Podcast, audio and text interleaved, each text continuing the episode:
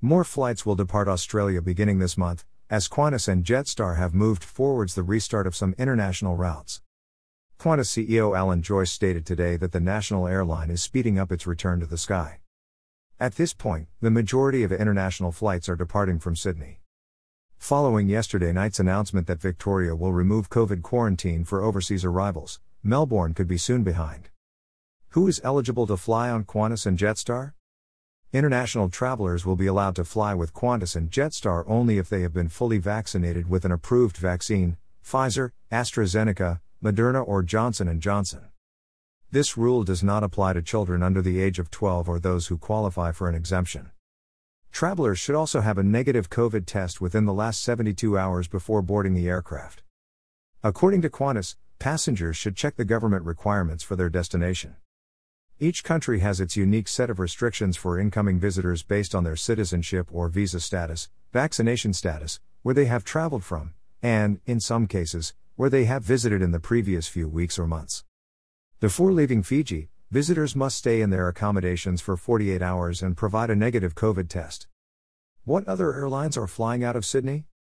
According to Sydney Airport, airlines that are back flying from Sydney include Qantas Jetstar Air New Zealand Singapore Airlines Cathay Pacific Emirates Qatar Airways Etihad ANA Japan Airlines United Airlines Delta American Airlines China Eastern Vietnam Airlines Thai Airlines that will start their service in December Air Canada Cebu Pacific Fiji Airways Hawaiian Airlines Korean Air Virgin What international flights are Qantas and Jetstar operating from Sydney? Los Angeles, United States from November 1st.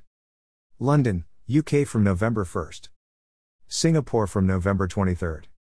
Delhi, India, via Darwin, from December 6, subject to discussion with Indian authorities. Nadi, Fiji from December 7. Vancouver, Canada from December 18.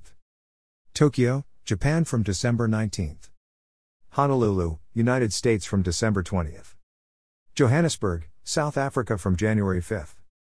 Phuket, Thailand, with Jetstar, from January 12. Bangkok, Thailand from January 14th. What international flights operate from Melbourne? Singapore from November 22nd.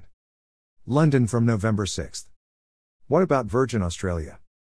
Virgin Australia has announced it will resume flights to Nadi, Fiji from Christmas. Flights from Sydney, Melbourne, and Brisbane will resume on December 16th, 17th, and 18th, respectively. The airline is scheduled to resume flights to Bali and New Zealand in 2022. Unlike Qantas and Jetstar, Virgin Australia has not made it mandatory for international travelers to be fully vaccinated.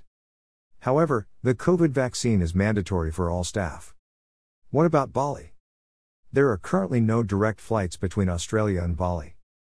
The Indonesian holiday island reopened to foreign tourists on October 14, but no international flights landed at its airport on reopening day. Bali is accepting fully vaccinated tourists from 19 eligible countries, including China, India, and France, but not Australia. International arrivals are required to quarantine in their accommodation for five days at their own expense. In a statement, Qantas said discussions were underway with the Indonesian government about welcoming fully vaccinated Australians with reduced or no quarantine. Written by Joe Cusmano. 00 votes article rating. Share this, Twitter, Facebook, LinkedIn. Like this, like loading.